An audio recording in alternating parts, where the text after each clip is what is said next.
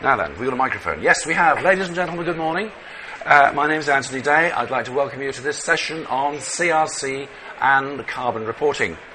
First of all, I'm going to talk to you, if my voice holds out, on counting the cost of carbon, and then my colleague will talk about counting carbon correctly. So I'm going to take an overview to start with. So, counting the cost of carbon, well, it's all about TLAs, isn't it? TLAs, um, three letter acronyms. There are so many of them. But let's start off with your friend and mine, the climate change, the carbon reduction commitment, which has been around in all sorts of different forms for quite a while and has been constantly updated and consulted on and changed. The big things that have happened, of course, is uh, simplification, and Andrew will explain whether that is simplification or not. The end of the performance league table. That's a pity in some ways. It had two objectives. One was to be a basis for the redistribution of all the money that was going to be put into the pot. But of course, since George Osborne took the pot, that doesn't work. And the other was to act as a reputational driver, so that we could name and shame people who were using far, far too much carbon. That didn't really work either because they gave it to uh, the press, and what did we get? Headlines saying Manchester United at the top of the league. And that was the case for the first uh, Performance League table, but it was there with 22 others, and there were 802 organisations at the bottom. So it didn't really give us a lot of information or make a lot of sense. They have, of course, published the second and final Performance League table. The press picked up on that as well. Manchester United dropped 488 points. But it was a much better table. It, it separated everybody out. Um, and the interesting thing from the figures behind it was that we could see that actually carbon uh, emissions had declined by about 8% year on year. And looking further, there were about 1,500 organisations that had actually managed to reduce their carbon emissions, and the other 600 had increased it to some extent. Now, whether this is because of CRC or whether it's because of the recession is difficult to tell. The carbon reduction commitment, according to George Osborne, will be reviewed in 2016 and in fact, this iniquitous imposition of the, of the carbon tax through CRC will be removed, he said in the autumn statement in 2012, will be removed when finances permit. Inside information indicates that will probably be shortly after hell freezes over, but that itself may well be delayed because of global warming. Let's talk about the climate change levy. The climate change levy, of course, which is the surcharge on all commercial energy bills, electricity, gas, LPG and coal. The climate change agreement means that energy intense organisations get some sort of relief. And in fact, in the budget, there was an agreement that mineralogic, well, metal and mineral uh, organisations would get um, overall relief from April next year. And that means steelmakers and ceramics and glass and chemicals. This is particularly, of course, to protect exporters. The big news of this week, and I'm sure you've all picked it up, is the EU ETS scheme. Brought in in 2005, this applies to energy generators and other major users who have to buy credits in order to make carbon emissions. Most people would say that although emissions have declined slightly, it's probably only due to the recession and the system's not particularly worked well. The price of carbon allowances, ETU, EU ETS carbon allowances, has declined. And since the vote on Tuesday in the European Parliament, it's declined even more. What happened was that the European Commission said, look, the carbon price is right, right down low. So what we're going to do is we're going to withhold 900 million credits that were going to go into the market. And that will create a shortage, and that in turn will raise the price. This went to a vote in the Parliament on Tuesday, and the vote was lost. And incidentally, it was a very close vote, and a number of um, UK Tory MEPs voted against the government line and uh, were involved in, in, in uh, voting it down.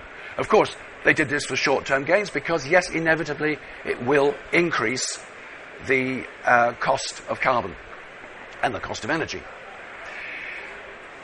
In the 2011 budget, the government brought in the carbon price floor, or announced the carbon price floor, which is now coming in. The carbon price floor is a mechanism to raise the price of carbon. And the reason behind raising the price of carbon is to make it worthwhile actually investing in renewables and low carbon technologies.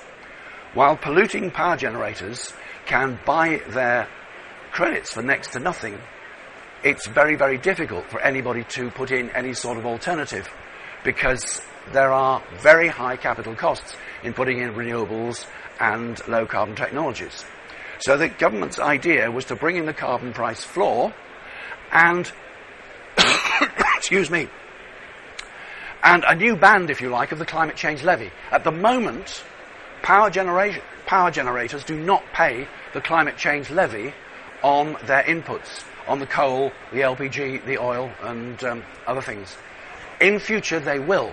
And the idea is that this carbon price support levy, which they will pay, will make up the difference between what, what they actually pay for EU ETS credits and what the government thinks the level should be in the market. And what the government thinks the level should be in the market is this year £16 a tonne, going up steadily to £30 a tonne by 2020, which is only seven years off. And there may well be implications in that for the CRC allowance price, and I know Andrew's going to talk about that, and indeed for the climate change levy.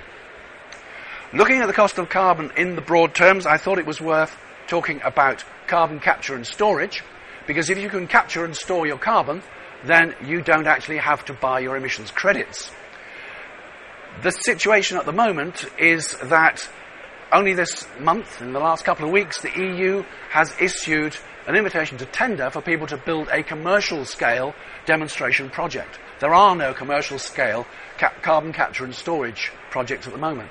The government has committed a billion pounds to a similar sort of thing. The, um, the conclusion from that is that carbon capture and storage is out there, but it probably won't be actually operating for at least five years. And we've got to recognise that while it will reduce emissions, it will raise costs. Because there'll be the cost of the infrastructure, the cost of the scrubbers to take the gas out, the cost of the energy to actually compress and send that carbon dioxide along those pipelines, possibly up at 100 miles long, into the North Sea.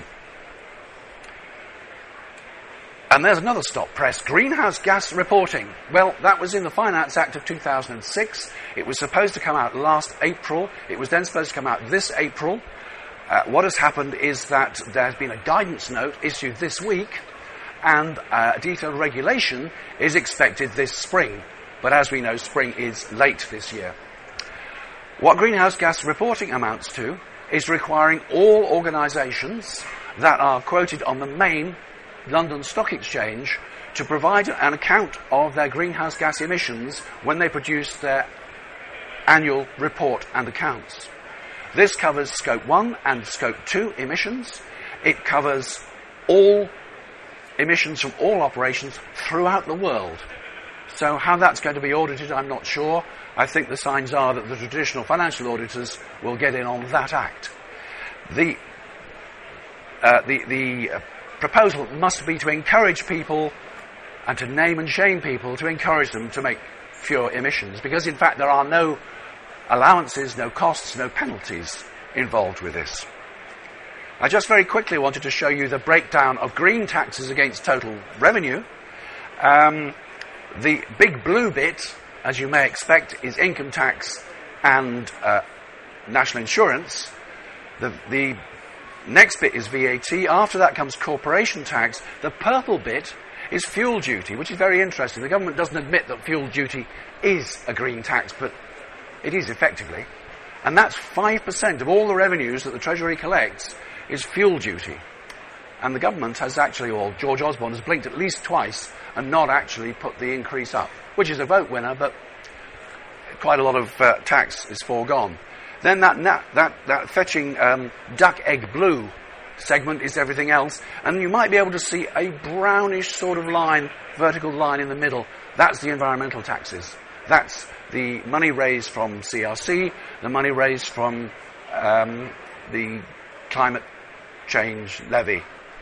And of course, that'll increase. That'll increase, presumably, as the carbon price floor drives all these taxes up.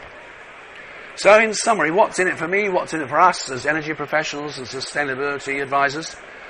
Well, I could be cynical and say heartache, bureaucracy, and a lot more money, a lot more cost. No, I'd say that anyway. We are certain that energy prices will go up. The government itself has said that energy prices will go up. But if that stimulates renewals, renewables, and that stimulates energy sources which are within our country, like wind and water and tide and solar, that will at least give us a measure of energy security. Because as we know, the majority of all forms of energy is now imported into this country. And um, its energy security will become an increasing issue. Rules and regulations, we're going to see increased rules and regulations, I'm sure. We're going to have to work hard to work around them, but it's not just a question of fulfilling regulations, it's a question of working on what the regulations, what the reports demonstrate to us, working smarter ways of using energy, working uh, towards becoming more efficient. So, in summary, we will be counting the cost of carbon for quite some time to come because I'm quite certain that carbon in the future is certainly going to cost. So that's my very quick rundown. My name's Anthony Day. I've been recording this and I'm going to post it as a podcast at susbiz.biz if you'd like to listen to it again or share it with your uh, colleagues. Thank you.